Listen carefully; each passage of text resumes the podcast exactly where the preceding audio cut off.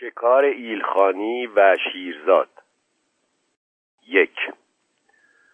خان بزرگ قشقایی در اوج حشمت و شکوه بود. دیگر ایلخانی قشقایی نبود.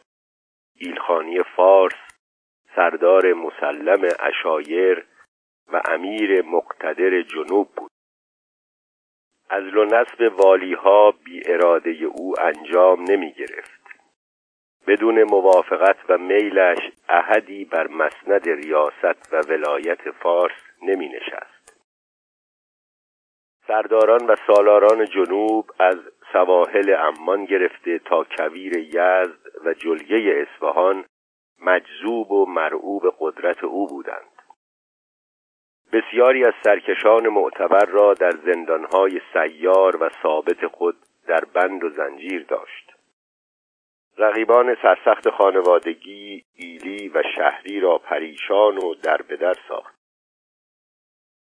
ذخایر نقره و طلایش در دل کوها موج می‌زد. انبار سلاح و مهماتش چشم دوست دشمن را خیره می‌کرد.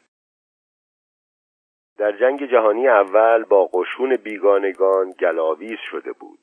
پنجه در پنجه شیر انگلستان افکنده روسپید و پیروز بر جای مانده بود. ایلخانی قشقایی بیان که تاج بر سر گذارد به پادشاهی رسیده بود. این پادشاه صحرانشین به رسم سلاطین کهن دو پایتخت سرد سیری و گرم سیری داشت. پایتخت با شکوه گرمسیری او با هوایی دلکش و مطبوع در فاصله بین شهرهای فیروزآباد و لار قرار داشت. انتخاب این پایتخت دلایل نظامی، سیاسی و مالی نداشت. آهوها، دراجها، قوچها و پازنها او را به این خطه زیبا دعوت کرده بودند. آهوها با چشمهای سیاهشان دراجها با پروبال خوشرنگشان قوچها و پازنها با شاخهای پرپیچ و خمشان. ساحل جنگل پوش رودی خروشان پهنای دشتی بیکران و بلندی و بالایی کوهی سر بر آسمان این پایتخت را برای سلطان اشایر انتخاب کرده بود. ایلخانی قشقایی عاشق بیقرار شکار بود هوای شکار بود که او را از هوای سلطنت باز داشت. اگر شکار و عشق شکار نبود تاریخ جنوب غیر از این بود. سری پرشور قدی برافراخته و تنی پرتوان داشت. بسترش زین اسبش بود. جز بر قله ها و بیابان ها آرام نمی گرفت عقاب بلند پرواز ایل بود. فر و شکوه شاهین داشت. از دو کاسه چشمش دو شراره آتش شعله می‌کشید. از اقامت در شهرها بیزار بود.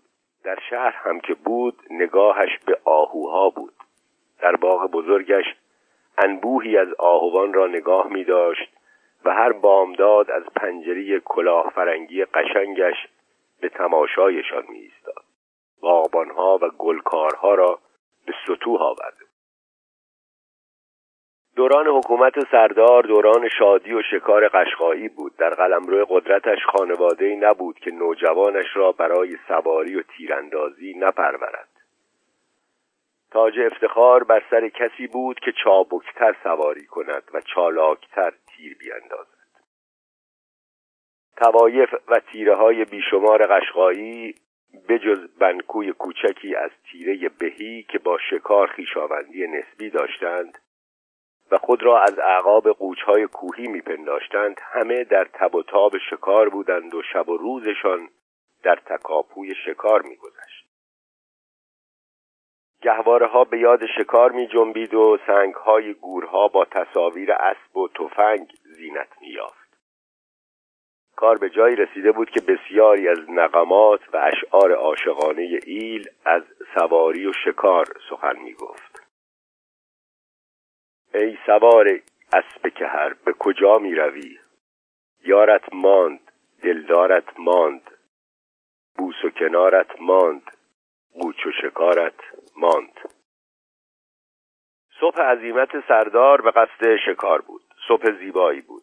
طبیعت خنده بر لب داشت. باد ملایم خلیج ابرهای خیس و کم آب گرمسیر را تار و مار کرده بود. آسمان مانند صورت یک دختر زیبا صاف و سیغلی بود. هنوز آفتاب نتابیده بود که بار و بنه و دم و دستگاه عظیم اردو بر پشت شترهای نر و قاطرهای باربر به حرکت درآمد.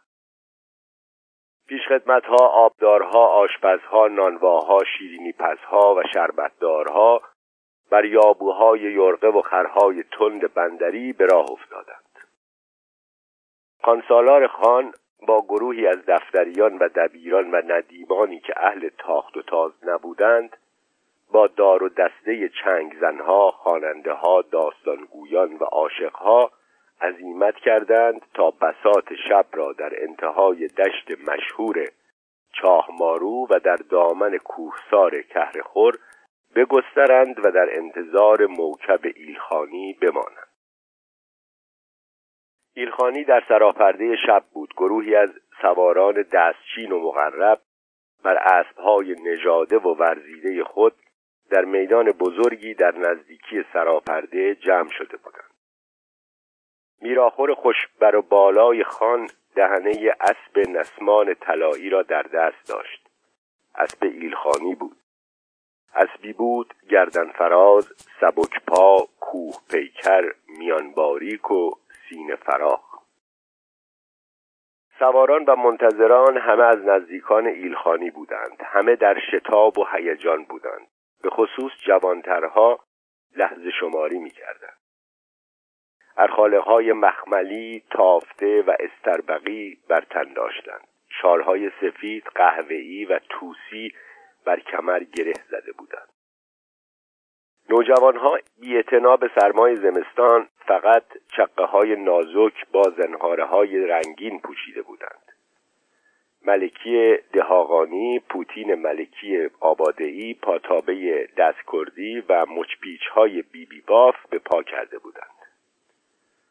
زلفهای شانه کردهشان از پیرامون کلاههای گرد نمدی بیرون زده بود. پوست صورتشان پوست اسبهایشان چرم زین و برگ و تنگ و لگامشان برنج قشنگ و فولاد تفنگشان زر و زیور پس قنداق و پیش قنداقشان در پرتو آفتاب صبح میدرخشد.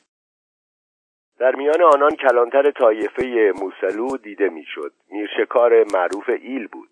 همنشین عزیز سردار بود. بیهوده به این مقام نرسیده بود. معمن و معوای شکارها را بلد بود.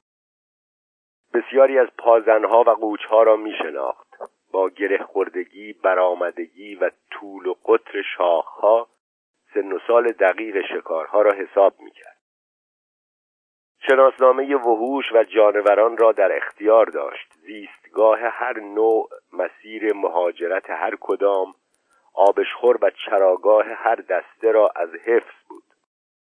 با انواع اسلحه و کاربرد هر یک آشنا بود.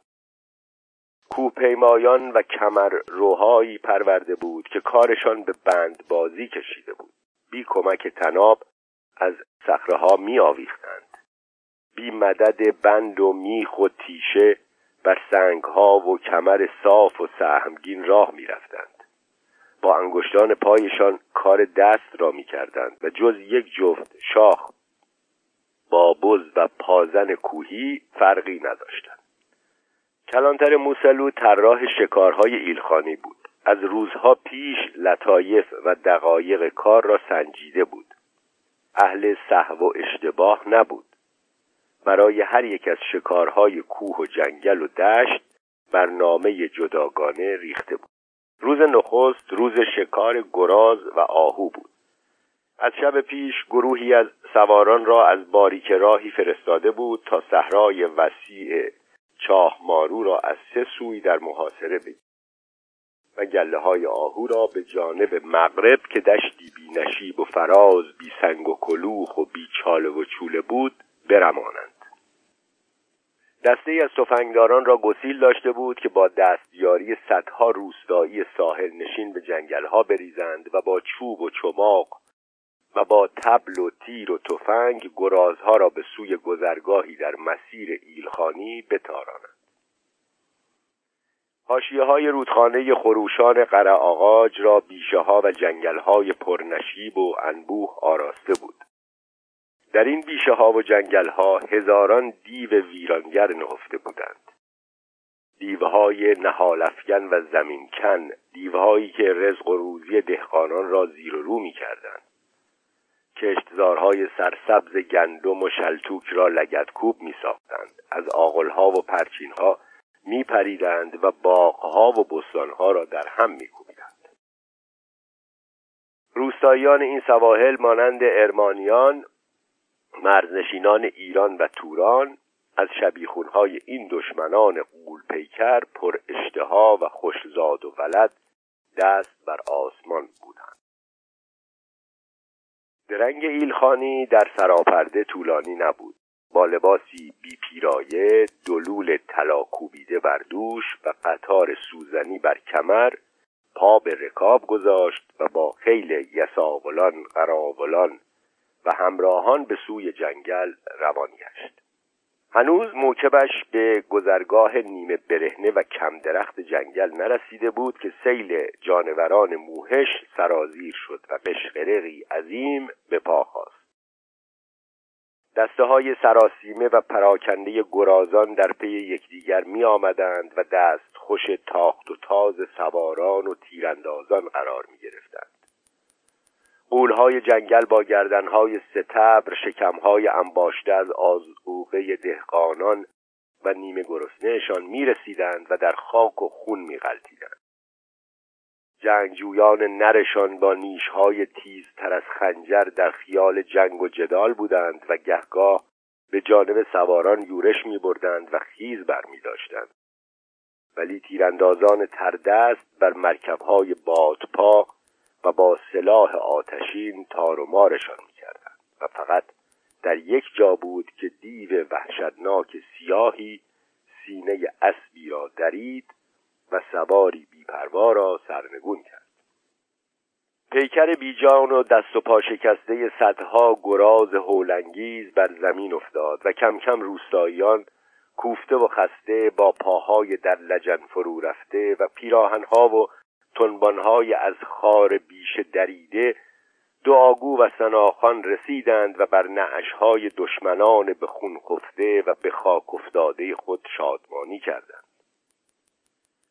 شکار گراز پایان یافت و انبوه سواران از آب رودخانه که از سینه اسبها و بند رکابها میگذشت و به قاش زین می‌رسید گذشتند و به دشت چاه مارود قدم نهادند.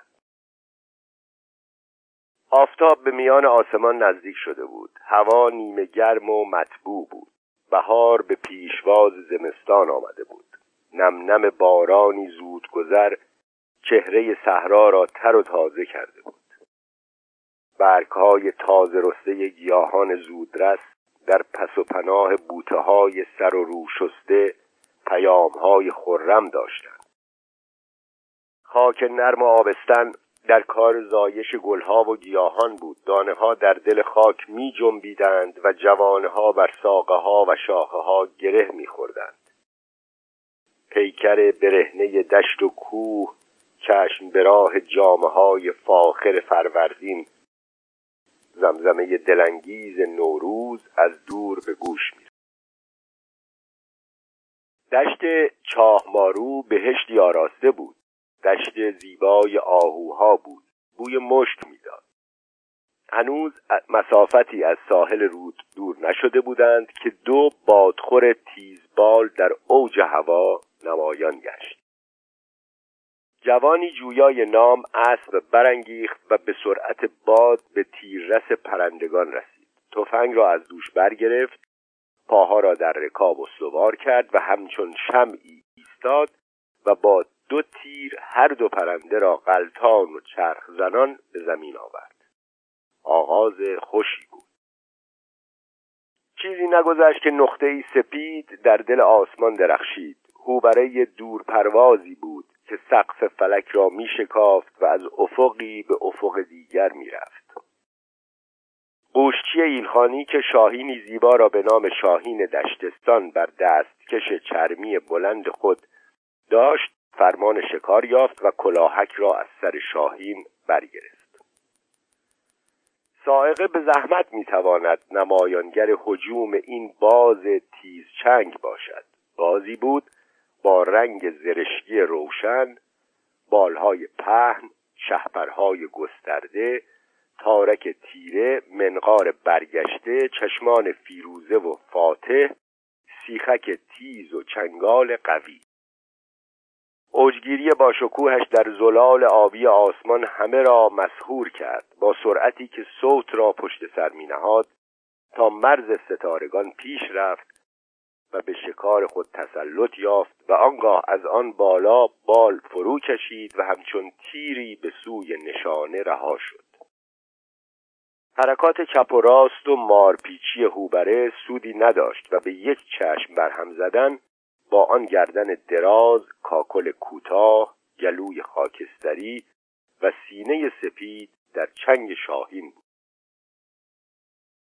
قوشجی تاخت کرد و با سینه کبوتری که در چنته برگردن آویخته خود داشت شاهین را ناز شست داد و خوبره را از چنگش رهاند. سردار و همراهانش که غرق تحسین و تماشای این همه توانایی و هنرنمایی بودند پیرامون عقاب دشتستان و طعمه برخاک افتادهاش حلقه زدند و به میر شکار موسلو فرصتی دادند تا بار دیگر دستورهای روز و مقررات نانوشته شکار به ویژه شکار آهوی چاه مارو را بازگوید.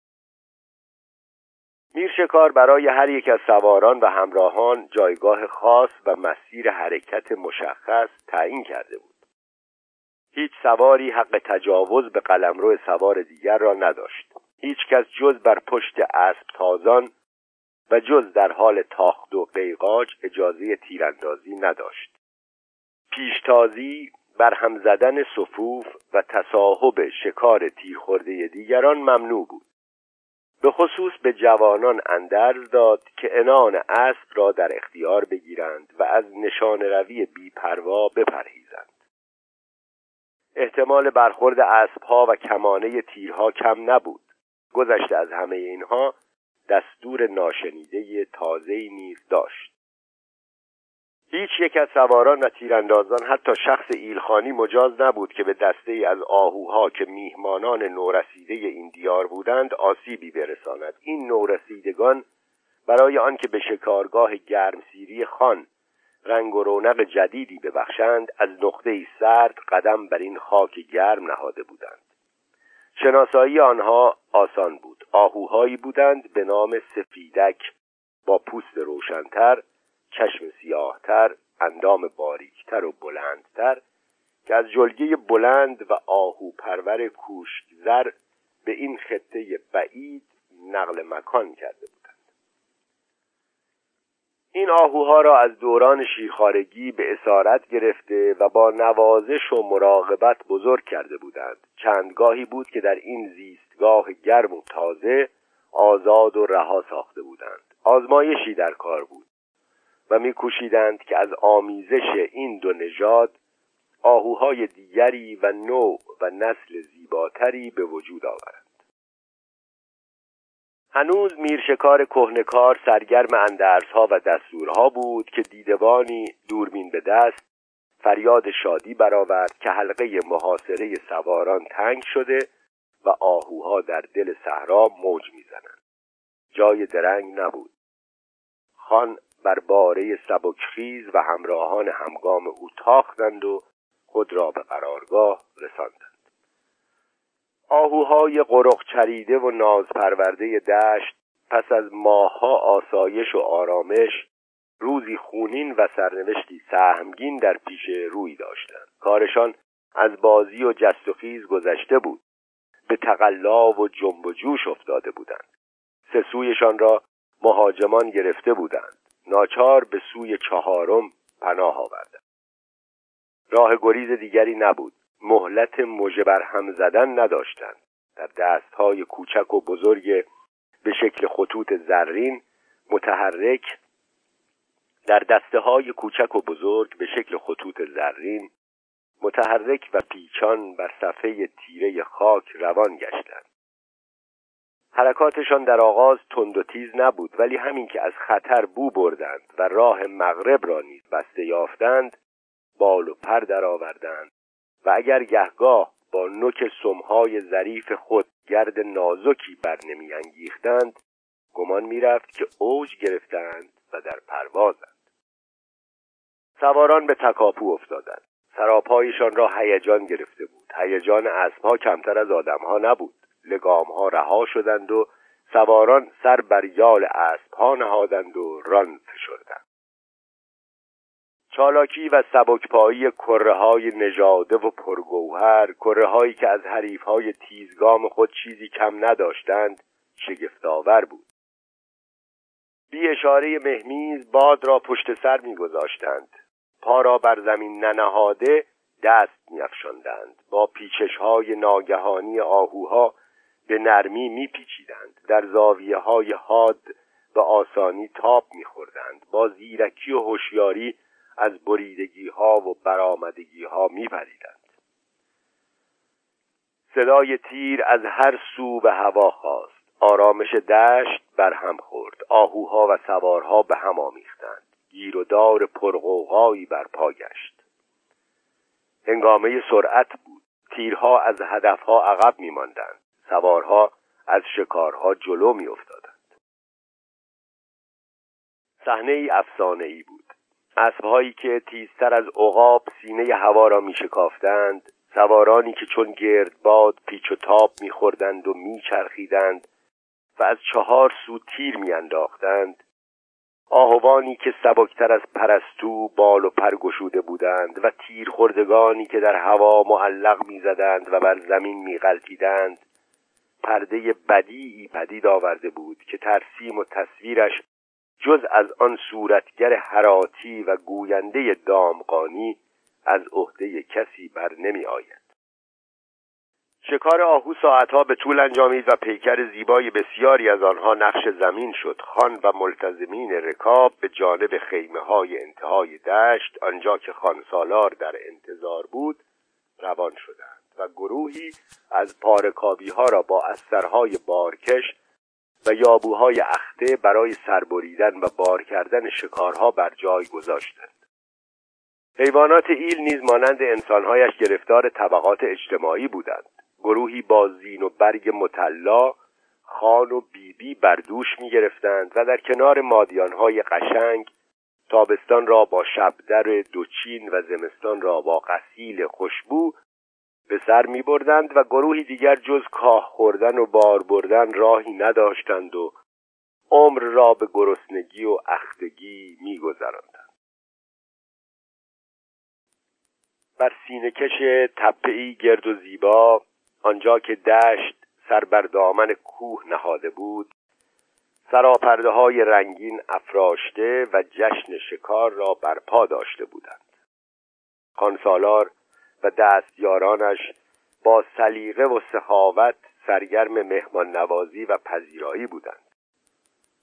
کوه و صحرا زهد و ریا نمی شناخت میخانه ای کریم و رایگان گشوده بود. کباب ران آهو در اجاقها و تنورهای تازه کنده و بر آتش فروزان و بر آتش فروزان کنارها و کیکمها هوا را اطراگین کرده بود. سینه سپید دراجها و تیهوها بر بابزنها دست به دست میگشت. در گوشه بسات نرد و شطرنج و در گوشه دیگر سفره سفید آس با لکاتهای قرمز و گلگون و شاههای سبزپوش گسترده بود. فضای چادر را سر و صدای هوشیار و ناهوشیار پر کرده بود. جز موسیقی هیچ قدرتی قادر نبود که میگساران و بازیگران را به سکوت و خاموشی دعوت کند موسیقی با تعنی و تأخیر به میدان آمد و به همه جنجالها و قیل و قالها پایان داد. پیری ستار به دست پیری که سراینده سمرقند را به خاطر می‌کشید از راه رسید و فرمان روایی و سلطنت را از سلطان دشتها و کوهها گرفت. او با انگشتان نرم و بلندش با انگشتانی که همه پرده های ستار را یک جا در اختیار می گرفت بر بازوان دلیر پهلوانان چیره شد. با امواج هیجان انگیزی که از سیمهای چنگش برمیخواست نشان داد که حکومت موسیقی مرز و کرانه ندارد و حدود و سغور نمی‌شناسد. در ایل همان قدرت را دارد که در شهر و با آمی همان می کند که با عارف. یکی از شهسواران نامدار که آوازی خوش داشت پیر چنگی را با آهنگی دلنشین و اشعاری دلاویز پاسخ داد. ای کوههای پربرف و ای قله های مهالود بر ایل ما چه گذشت؟ ای کوههای پربرف و ای قله های مهالود بر آن ایل که در دامن شما خیمه های رنگین میافراشت چه گذشت؟ ای بوسه ای از لبت درد مرا درمان. تو شاه خوبانی و من بنده فرمان. جانم را از بلاها رهانیدم تا در پای تو کنم قربان. دو. شعر و موسیقی با همه گیرایی و کشش پایان یافت و گفتگوی گرم و پرشور شکار در گرفت. گزینش قهرمانان روز با آنکه دشوار بود به نرمی گذشت و برگزیدگان و برندگان حواله های نوزین های گرانبها از رمه هزار مادیانی ایلخانی به دست آوردند. فردا روز شکار کوهستان کهرخور بود. روز شکار پازنهایی که به جای شاخ شاخه بلوط به دوش گرفته بودند و قوچهایی که دستارهای مدور و سنگین بر سر داشتند.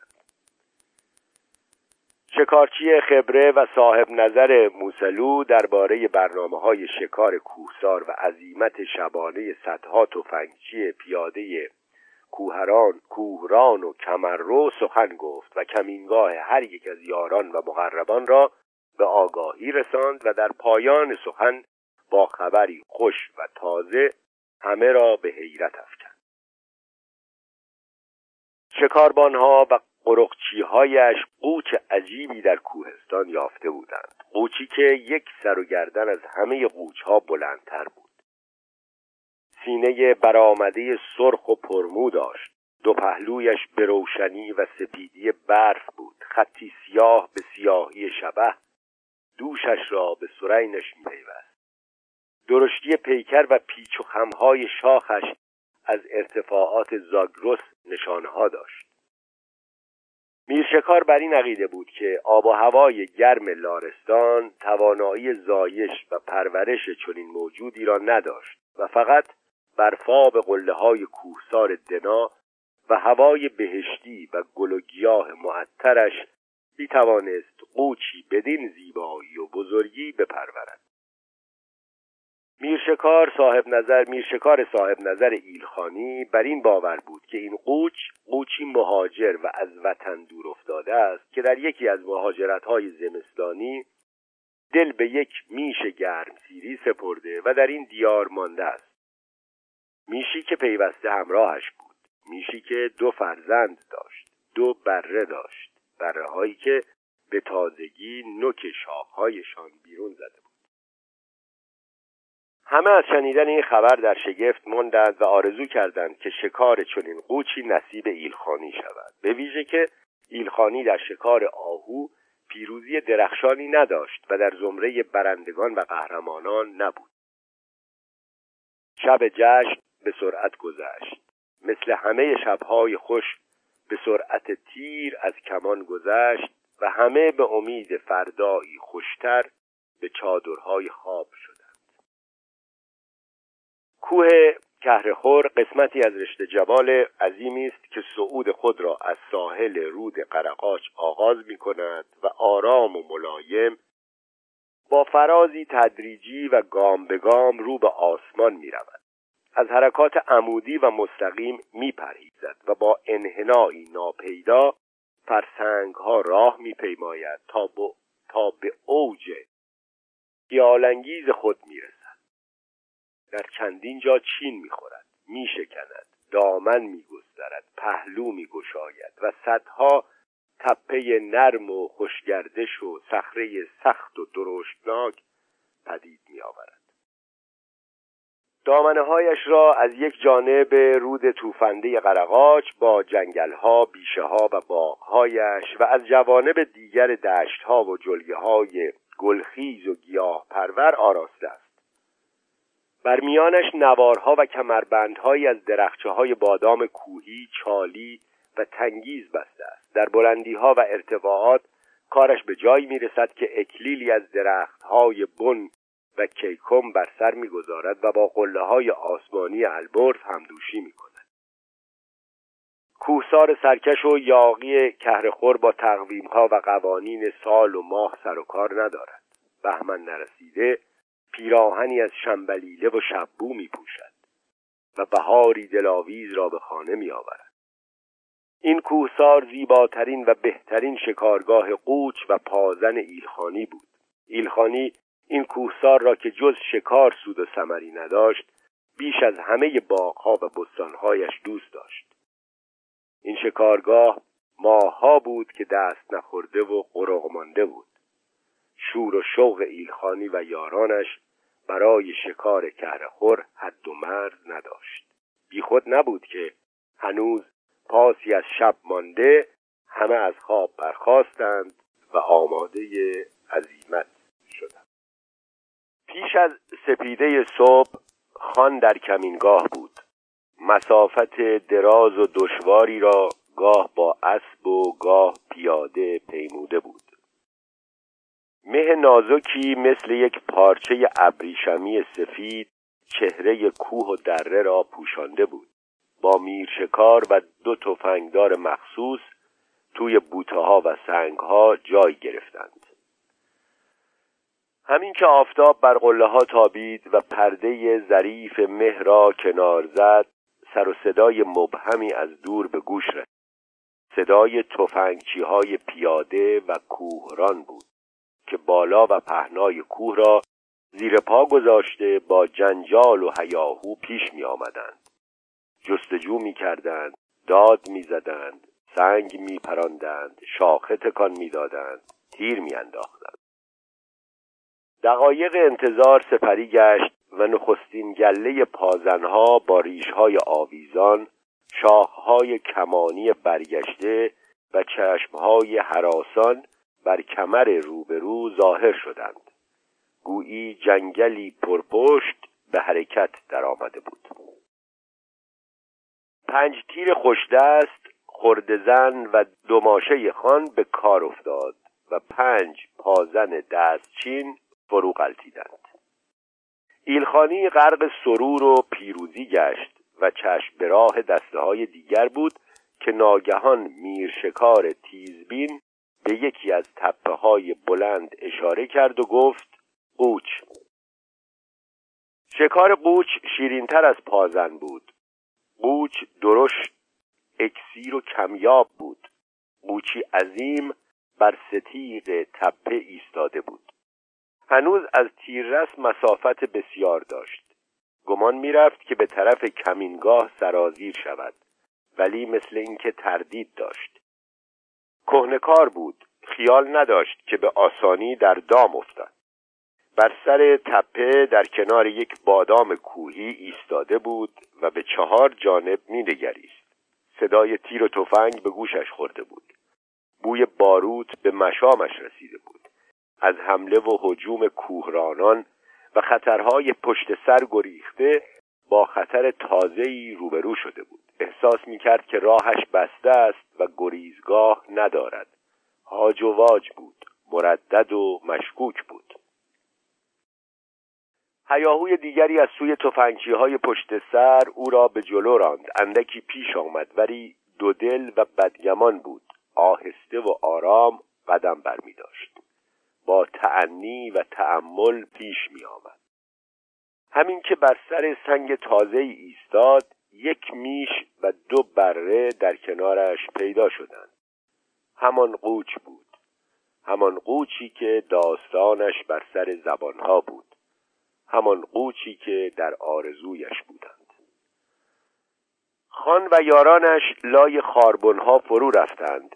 از سینه هاشان نفس بر نمی آمد. دم نمی زدند. لب نمی گشودند. با قلق و استراب به یکدیگر می نگریستند صورت میرشکار گل انداخته بود. قلب ایلخانی می تپید دو تفنگدار خشک و بیجان شده بودند ولی قوچ همچنان ایستاده بود. تکان نمی‌خورد. پلک بر هم نمی‌زد. دم نمی جنباند تلسم شده بود. در اندیشه و حراس بود. چشمش را به میش دوخته بود. گویی مشورت می کرد از پشت سر وحشت داشت.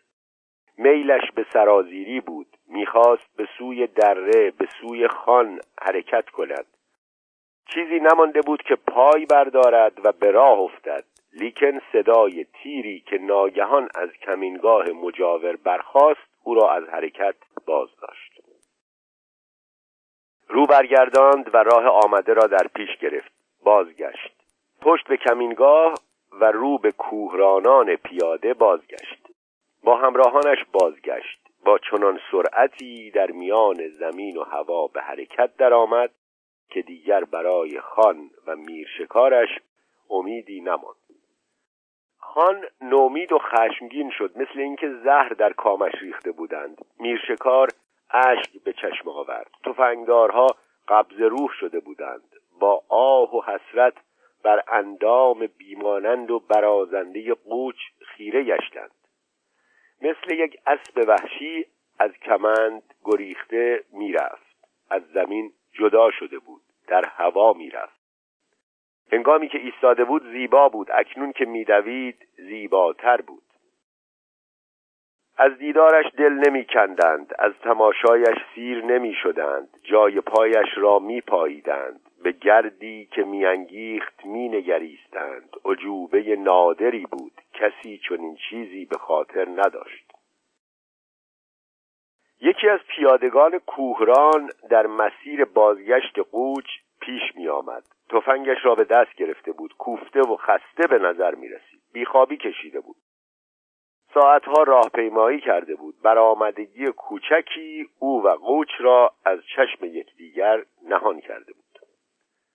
خان که بر سر خشم و تشنه انتقام بود فرمان داد که صدا بزنند و تفنگچی پیاده را خبر کنند تا در کمین بنشیند و کهباره توسن گریزپا را به دام آورد تفنگچی دور بود شناختنی نبود اما در صدارس بود. به صدای بلند بانگ زدند و خبرش کردند. پشت سنگی نشست و چشم به راه ماند. همین که قوچ به چند قدمی او رسید صدای دیگری از کمینگاه برخاست که بلند شود و شلیک کند. تفنگچی بلند شد. با حوصله تفنگ را سر دست گرفت نشانه رفت ولی تیرش رها نشد. تیری رها نکرد. نه فقط تیری رها نکرد بلکه تفنگ را فرود آورد و به تماشا ایستاد. گویی گیج و مبهوت شده خان بلفروخته و قذبالود با صدایی که به گوش همه آشنا بود با همان صدای آمرانهی که در میدانهای نبرد تنین انداخته بود فریاد کشید. شاخ قوت شکمت را پاره کرد مگر نمی بینی پدر سوخته چرا نمی‌زنی؟ جواب تفنگچی چون قررش رد در کوه تنین انداخت. می‌بینم نمی‌زنم پدر سوخته تویی. تفنگچی مانند آب در زمین فرو رفت و در میان هزاران سنگ و صخره و درخت ناپدید شد. سکوتی سنگین و عمیق فضای شکارگاه را فرا گرفت. ایلخانی در حیرت ماند. لرزشی خفیف چهره مغرورش را در هم شکست. دست به تفنگ برد ولی هدف دور بود. رفته بود. ناپدید شده بود. خان دست از شکار کشید. دیگر دست و دل شکار نداشت. عبوس و معذب دستور دستگیری تفنگچی را داد و به سوی اردوگاه به راه افتاد. ماجرا را همه شنیدند. ایلخانی فارس سردار مقتدر جنوب سرداری که نامش دشمنانش را به لرزه میافکند از مردی بی سر و پا دشنام شنیده بود. سرداری که سرزمین های وسیعی از کشور پهناور ایران میدان تاخت و تازش بود در خانهاش در شکارگاهش در حریم خلوت و حرمتش از کوهگردی بینام و نشان دشنام شنیده بود. دشنامی که به گوش خلق می‌رسید و به سطوت و شوکتش لطمه می‌زد. اردو در ماتم فرو رفته بود. خبر در همه جا پیچیده و قبار غم بر سر مردم پاشیده بود. خان به اردو رسید. پیران و دبیران و در اردو ماندگان به استقبالش آمدند و سرخم کردند ولی پاسخی نشنیدند. خان به چادر خود رفت و احدی را نپذیرفت. هیچ کس قدرت گفتگو نداشت. نزدیکترین ندیمانش از حضورش وحشت داشتند. اشتها نداشت. غذاها بر سر سفره ماند. جز دستگیری تفنگچی گستاخ چاره دیگری نبود. همه به تکاپو افتادند. پرسجو از هر کس و هر جا آغاز شد. تفتیش و تفحص دشوار نبود. میرشکار و دستیارانش مسیر حرکات کوهرانان را از هر دسته و تیره و بنکو می‌دانستند. هر تپه ای هر دره ای هر صخره ای و هر سنگی به گروهی سپرده بود. ساعتها گذشت ساعتها به کندی گذشت و ناگهان در میان بخت و سکوت از یک گوشه اردو هیاهویی برخاست. تفنگچی گستاخ را کشان کشان می آوردند او را یافته بودند. دستهایش را از پشت بسته و می آوردند فریادش بر آسمان بود. انکارها و سوگندهایش سودی نداشت. او را شناخته بودند. نامش خورشید و از طایفه چگینی بود. چگینی ها باج به فلک نمی‌دادند. زیر بار مرو بودند. زیر بار دشنام نمی رفتند ایلخانی از سراپرده بیرون آمد. همه پیرامونش حلقه زدند. جمعیت کثیری دست به سینه و گوش به فرمان ایستادند. خورشید لرزان و تذرع کنان سر پا نگاه داشته بودند. میرغضب ایلخانی با قیافه مخوف در کنارش بود. دشخیم تشنه به خونی بود. سری کوچک پای کوتاه و شکمی برآمده داشت. به شکل یک کره جغرافیایی بود. تنزگویان ایل او را گلوله مینامیدند. به شکل گلوله توپ بود. گلوله آماده شلیک. او با چوب و چماق با خنجر و تخماق و با میله های سرخ و گداخته انس و داشت. در همان ایام سارقی را به نام بهروز از طایفه چارده چریک گچ گرفته بودند. چندی پیش از آن زبان کتخدای معروف تیره مغانلو را به گناه شایع پراکنی بریده بود. در تابستان گذشته دست علی نامی از طایفه جعفرلو را که به اسب خان یابو گفته بود از مچ زده بود. اما ایلخانی به گلوله توپ اجازه شلیک نداد. سوگندهای خورشید چنان صادقانه بود که خان را به تردید انداخت. عطسه یکی از حاضران بر تردیدش افزود. فقط فرمان چوب و فلک داد. خورشید را که کت خدازاده معتبری بود بر زبین خواباندند و به فلک بستند. استنکاف و انکارش فایده ای نمی کرد فراش قلدری چوب ارژن گره خورده ای را به هوا برد تا بر کف پاهای برهنش فرود آورد هنوز ضربت نخست را ننواخته بود که فریادی از میان جمعیت به گوش رسید. فریادی شبیه به قررش یک شیر خورشید بیگناه است. عوضی گرفته اید نزنید. گناهکار من بودم. گناهکار منم. قیافه دلیر صدای توانا چشم نافذ و نگاه بیپروای مردی که این فریاد را برآورد همه را به شگفتی انداخت. مردی چهارشانه قوی بلند بالا و خدنگ بی آنکه روی بر خاک بمالد و دست بر سینه گذارد بی آنکه آثاری از خفت و شرمندگی بر چهره داشته باشد در حضور جمع در حضور ایلخانی مقتدری که با ابروی در هم کشیده و چشمهای به خون نشسته غرق قهر و غضب بود در حضور قشونش کلانترانش فراشهایش و جلادش ایستاده بود و برای نجات بیگناهی از چنگ عقوبت به گناه خود اعتراف می‌کرد. تنین سهار کرماتی که بر زبان راند در کوه و کمر پیچید و همه را دچار حیرت ساخت. صدای مرد از هر گونه عجز و جبن از هر گونه پشیمانی و ارتعاش بری بود. چنان روشن و سریح و قادر بود که گویی می‌توانست سنگها را در هم شکند.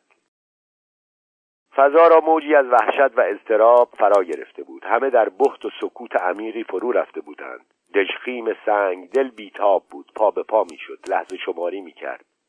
چوب و فلک بر زمین افتاده بود.